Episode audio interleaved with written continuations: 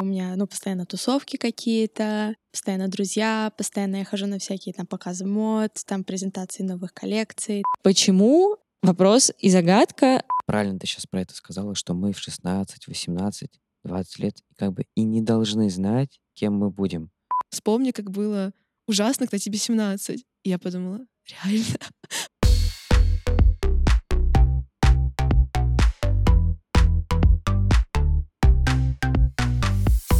Всем привет! Это заключительный выпуск второго сезона подкаста «Диалог с подростком».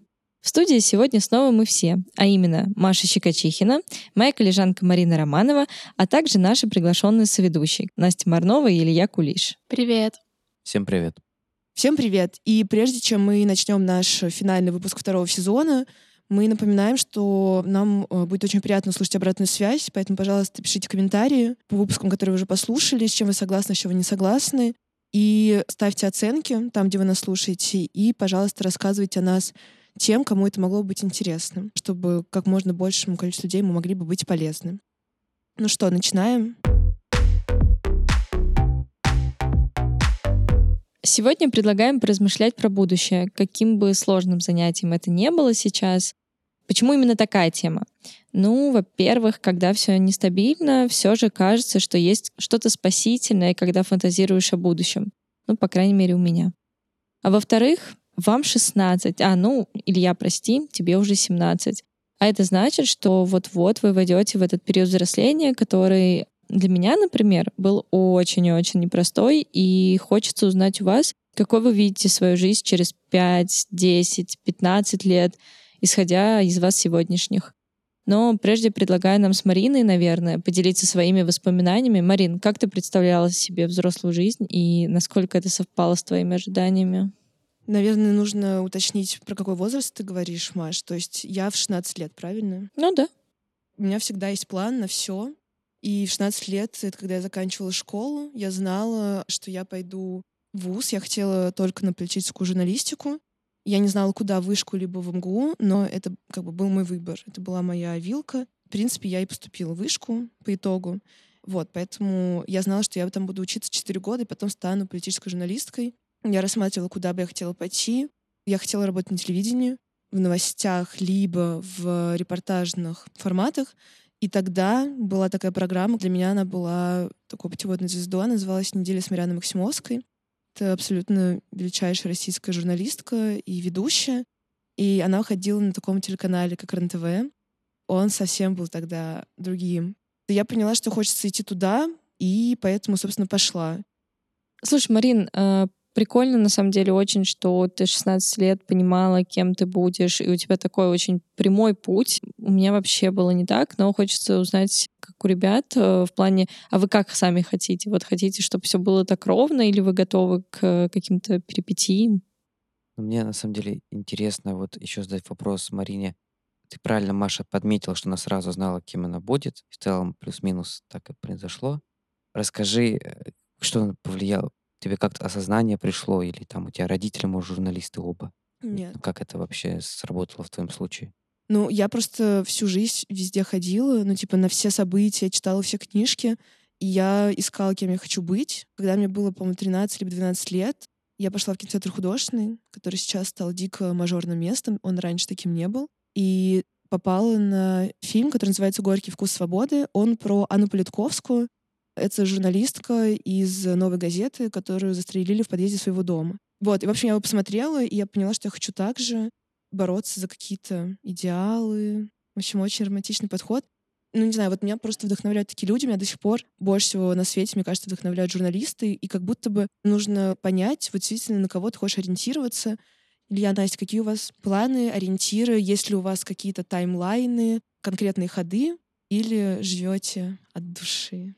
Я сейчас открою свой Pinterest, потому что без него, мне кажется... Кто в чем планирует, так сказать, ну, календарь или Pinterest? Ну, есть визуалы, есть аудиалы, все нормально. Не, просто завидую.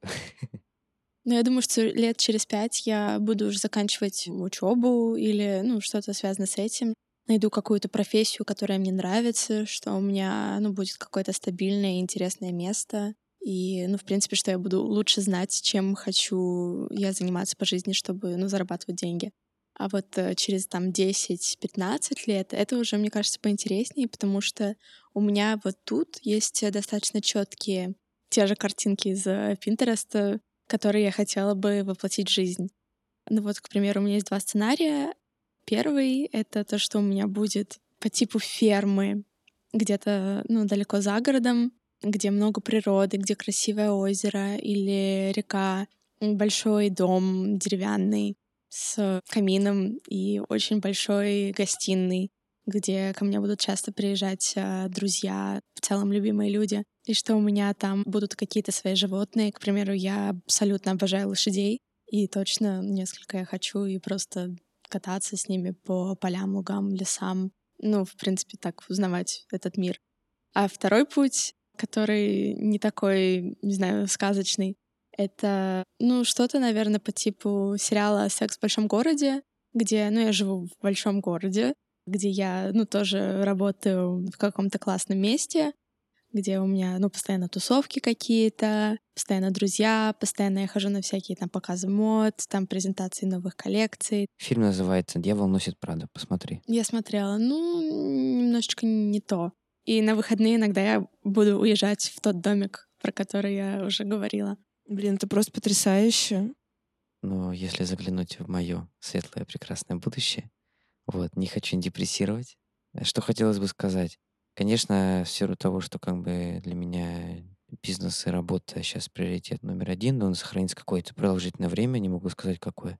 В ВУЗ идти не планирую, поэтому пока что я понимаю, как развивать бизнес только в России, и, соответственно, пока я этим буду заниматься в ближайшие несколько лет, ладно только на это. Хочу путешествовать, хочу ездить, буду путешествовать, буду ездить и по России, и по миру, конечно же. Вот так. Это очень важно сказать и, ну, в принципе, говорить про это. Но вот я на самом деле не знаю так же четко, как э, Марина. Вот, к примеру, знала, что она вот поступит на журфак, ну, выбор между этим и этим. А вот я сейчас скитаюсь на самом деле между вузами, между направлением и вообще, в принципе, карьерой. Потому что понятное дело, что как бы то, на что ты идешь учиться в вузе, не обязательно будет твоей карьерой. И, э, ну, мне кажется, Главное, вот, чтобы эти годы не прошли, ну, просто, просто так, и что все равно нужно как-то находить плюсы во всем этом.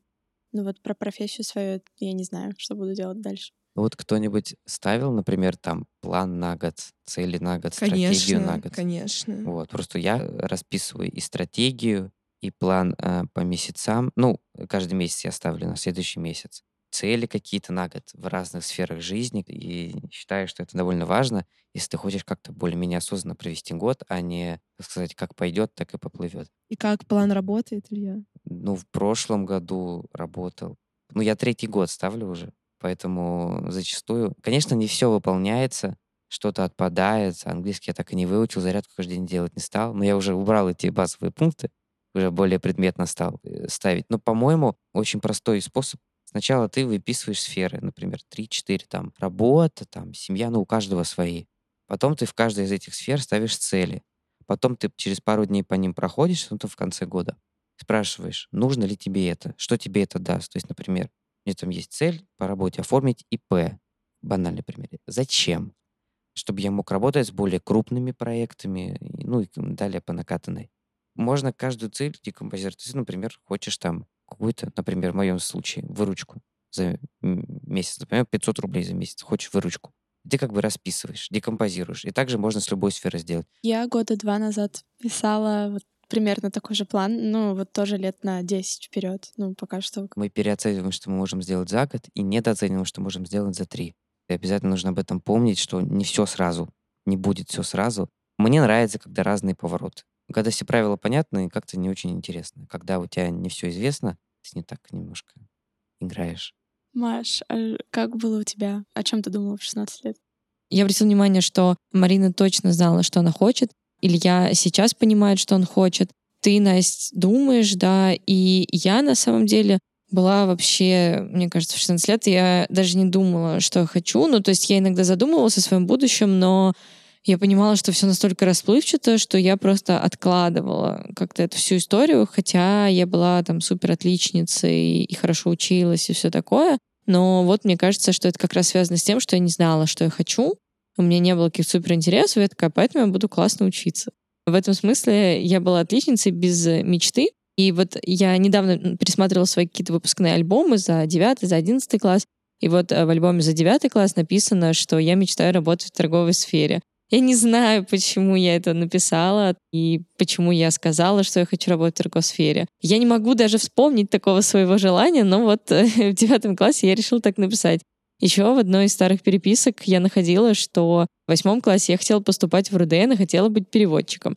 Но, скажу честно, я, правда, всегда учила много языков, мне это нравилось и до сих пор остается. То есть я сейчас, например, учу турецкий, иногда вспоминаю, учу немецкий, что-то иногда читаю по-французски, ну, потому что у меня французский, наверное, А2-Б1. Если так поучиться, чуть-чуть вспомнить, то будет Б1. Ого. Ну и английский, понятное дело. В общем, переводчиком я тоже хотела быть. А в одиннадцатом классе я, например, выбирала между там, психологией, потому что я участвовала в куче олимпиад по психологии, это было какое-то хобби, и я занимала там много призовых мест, и думала про адвокатуру, то есть мне было важно работать в защиту людей, да, и я участвовала в олимпиадах по праву, я даже получала целевое, правда, в прокуратуру, вообще не в ту сторону, но это было связано с тем, что я думала, что я плохо сдам ЕГЭ, я, ну, как бы не умею зубрить, то есть я хорошо училась, но зубрить не умею. Тестовая система ЕГЭ мне совсем не подходила, мне было ее сложно сдавать, я не понимала все эти вопросы с двумя вариантами ответов, Потому что в моей голове всегда было, а если вот это условие, а вот это, а вот... И я никогда не понимала, как правильно ответить вот в таких э, каких-то однозначных тестовых заданиях. В общем, мне это не подходило, и я ходила за целевым, чтобы поступить в хорошее место на случай, если я плохо сдам ЕГЭ. И в итоге за какой-то промежуток до своего дня рождения я увидела рекламу ВКонтакте по Олимпиаде «Покори Воробьевы горы». Это Олимпиада по обществознанию в МГУ. Я просто по приколу написала эссе, прошла на очный этап. В день рождения я поехала писать очный этап, стала призеркой, и потом в итоге я хорошо сдала ЕГЭ, у меня были очень высокие баллы из-за Олимпиады, я была стобальницей, в общем, понятно вся эта история. И у меня, правда, были запредельные баллы, мне кажется, там 385 с четырех предметов. Ну, в общем, это очень хороший результат. И, конечно, я проходила, мне кажется, куда угодно. Но когда я посчитала все баллы, я поняла, что я хочу на философский факультет. Почему? Вопрос и загадка, но как будто это связано с тем, что на тот период на самом деле мне нравилась и юриспруденция вот как раз в направлении права, и мне нравилось искусство, и мне нравились языки. На сайте и в высшей школе экономики, и в МГУ на сайтах философского факультета всегда было написано, что там история, языки, вот, вот это все вместе. Я такая, вау, мне это все подходит. А потом оказалась э, в гараже, потому что на первом курсе пошла стажироваться в гараж. И я никогда не думала, что буду работать в музее. Никогда не думала, что буду работать в отделе инклюзивных программ, потому что до гаража я вообще не работала, например, с людьми с инвалидностью. В общем, мой путь был супер какой-то неопределенный. Много каких-то случайностей, сюрпризов. Короче, ты не знала, что ты хочешь? Да, я точно не знала, что я хочу. И когда я была чуть младше, я себя корила за то, что вот я так потратила время, э, как будто бы мой путь мог бы быть более ровным. Но сейчас я перестала себя за это корить, потому что понимаю, что у меня тогда ну, не было возможностей этот прямой путь иметь, потому что я правда не знала, чего я хочу. На самом деле, правильно ты сейчас про это сказала, что мы в 16, 18, 20 лет как бы и не должны знать, кем мы будем. То есть как бы... Всю оставшуюся жизнь. Мы, ну, да, то есть почти, люди могут 40 лет э, работать где-то и не знать, кем они хотят. Ну, э, даже скорее мы можем знать, а можем не знать, и то, и то нормально. Да, да. То есть как бы не нужно ни в коем случае себя корить, что вот Илья там уже все знает, уже понял, что он хочет. Это просто так получилось. Это тоже как бы так срослись э, куча обстоятельств. То есть особо моей заслуги в этом нет. Ну, она есть, но как бы она не, Не основная. не основная. Да, просто так получилось. Если как бы вы не знаете, кем вы хотите быть, это абсолютно нормально, логично, как бы и ничего в этом такого нет, разберетесь по ходу. И нужно идти пробовать себя вообще в разных сферах и в разных возможностях, говорить «да», и просто разрешать себе ошибаться. А еще я, знаете, что хотела обсудить с вами?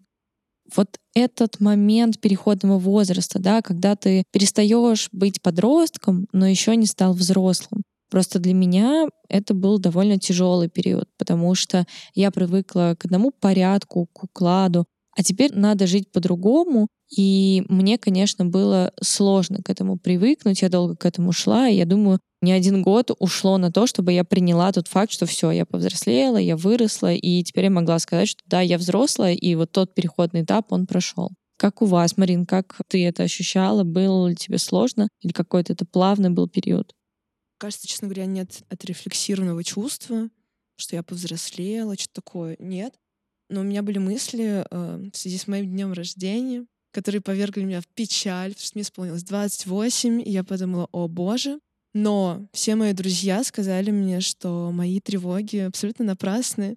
Вспомни, как было ужасно, когда тебе 17. И я подумала, реально, мне намного лучше сейчас, потому что я ценю любой возраст, я ценю любой свой опыт, но у меня не было денег вообще, родители не давали мне денег вообще. Да, я училась в вышке, я была этому супер счастлива, я туда хотела, это было потрясающе, но у меня было 0 рублей, я практически не путешествовала, и все, что было, это моя мечта стать журналистом. Вот. И тоже смешно, что как бы, ну, условно, в категории э, планирования я все знала, как будет, но я напоминаю, что я так и не работаю журналистом. И важно, я не сожалею, потому что я как раз понимаю, что нужно уметь реагировать на вызовы и не то чтобы плыть по течению, но как бы принимать то, что идет к тебе. Ну да, да, и как-то я тоже сейчас считаю, что у нас есть возможность прожить тысячу разных жизней, и круто, что мне как бы довелось работать в гараже в такое офигенное время. Но впереди еще дофига лет, и я ну, могу поработать и поучиться, и, короче, прожить еще тысячу жизней. 17 лет, плюс того, что я была супер юна, плюс и заканчивается.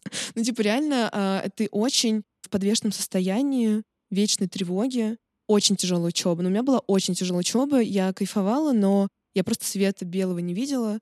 А сейчас я работаю, я получаю зарплату, я могу сходить в магазин, купить себе еды, сходить на вечеринку. В общем, спасибо моим друзьям, которые сказали мне вообще-то все, что у меня есть. И я супер рада, что мне больше не 17. У вас как, ребят, что вы думаете? Ты говоришь, что типа было все плохо, было типа много стресса из-за учебы и все такое. Не знаю, но у меня все нормально, все очень даже хорошо.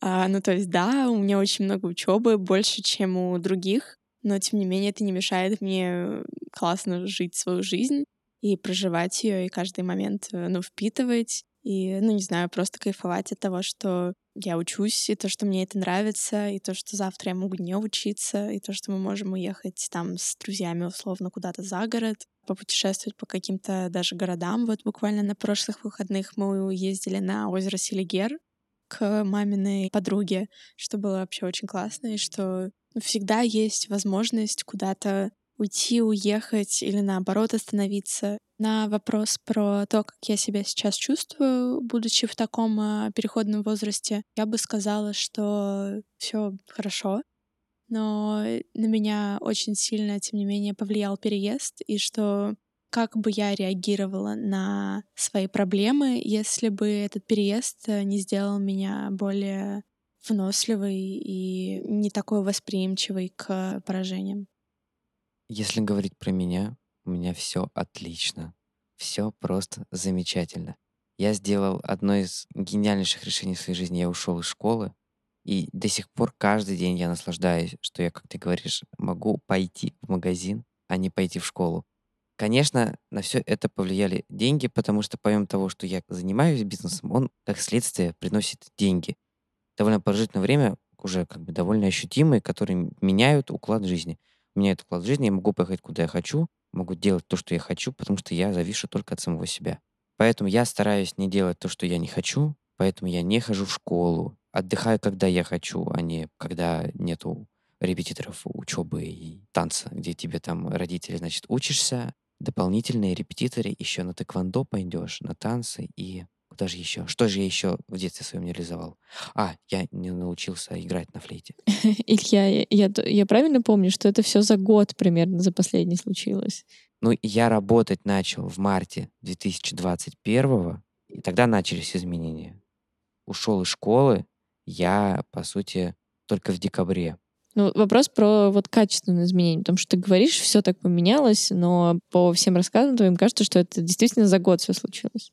Ну, можно так сказать. То есть э, вот когда я действительно почувствовал себя другим, когда я без родителей, с мамой, подруги с подругой, но тем не менее без родителей поехал в Питер, это было в октябре 21 Примерно тогда я, я такой, блин, вау, типа по-другому.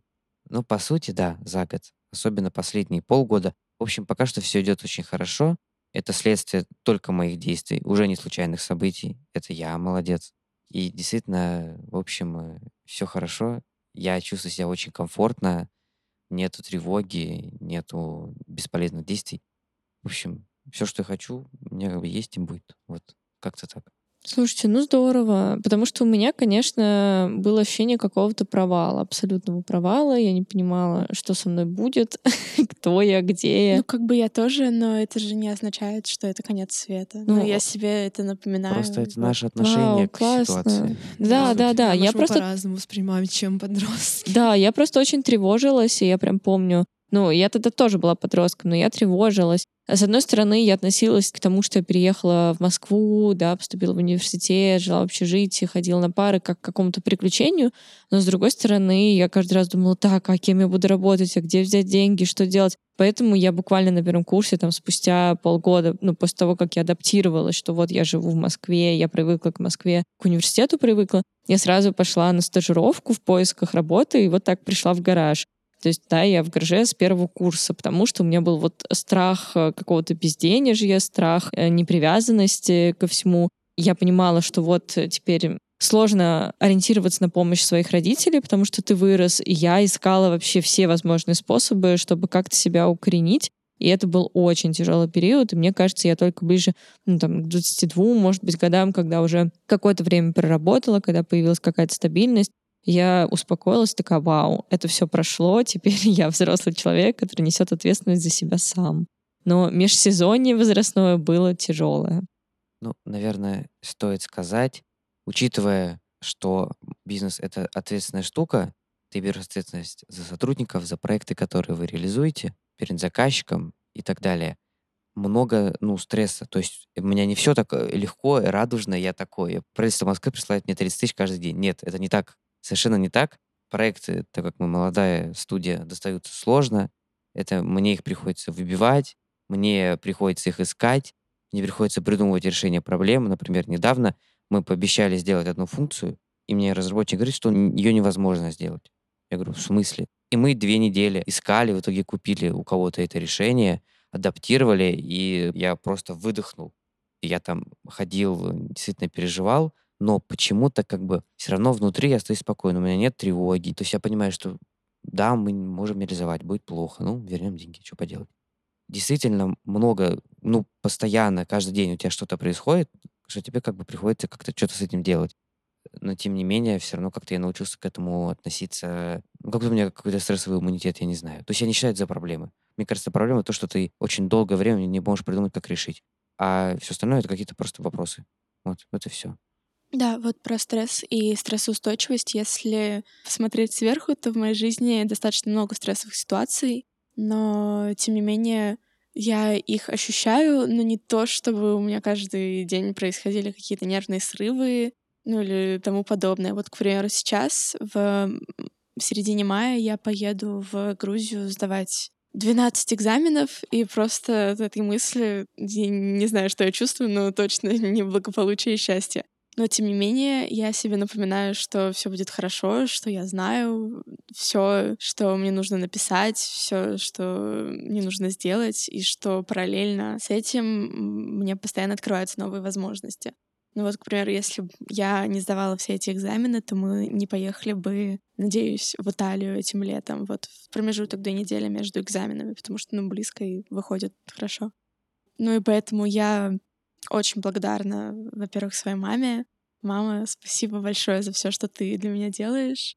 Я очень ценю тебя и спасибо большое за все. Поэтому вот благодаря ей в моей жизни открывается очень много возможностей, и я чувствую, что меня слышат и понимают. Ну и что, в принципе, у меня есть пример, какая хорошая может быть жизнь. Даже когда она не хорошая, это все равно нормально, потому что дальше будет лучше. Слушайте, я даже не знаю, что добавить к таким словам. Мне кажется, это очень красивое завершение нашего выпуска и сезона. Нашего сезона. Да, да, время прощаться. Не могу поверить. Это все было настолько классно. Спасибо вам, Маша и Марина, за такую вообще невероятную возможность. Это был совершенно уникальный опыт, которого просто бы не было без вас. Поэтому я очень рада, что я была здесь, что мои слова услышат другие, что, возможно, они помогут другим. Спасибо вам большое. Нет, действительно, присоединяюсь к словам Насти. Маленькая история под конец. Я недавно списался со своей очень старой знакомой. Она написала просто на историю, ответила. И мы разговаривали по телефону, и, типа, кто что делает. Я там э, любитель про свою работу поговорить, и такой, а еще подкаст что-то записываю. Она такая, какой подкаст? И я такой, вот, диалог с подростком в гараже. Она такая, а я его слушала. Я такой, а я там соведущий. И это так классно, что действительно это связано с внешним миром, черт побери. Что ж, на сегодня все. Спасибо большое, что были с нами в этом сезоне. Мы не прощаемся и очень-очень надеемся на новые встречи. Слушайте нас на всех подкаст-платформах и делитесь выпусками с друзьями. Ссылки и расшифровку заключительного выпуска вы найдете в описании к выпуску. Передаем благодарность дизайнерке обложки Даше Осиповой. За монтаж и сведение говорим спасибо Евгении Шуваловой и Дмитрию Степанову.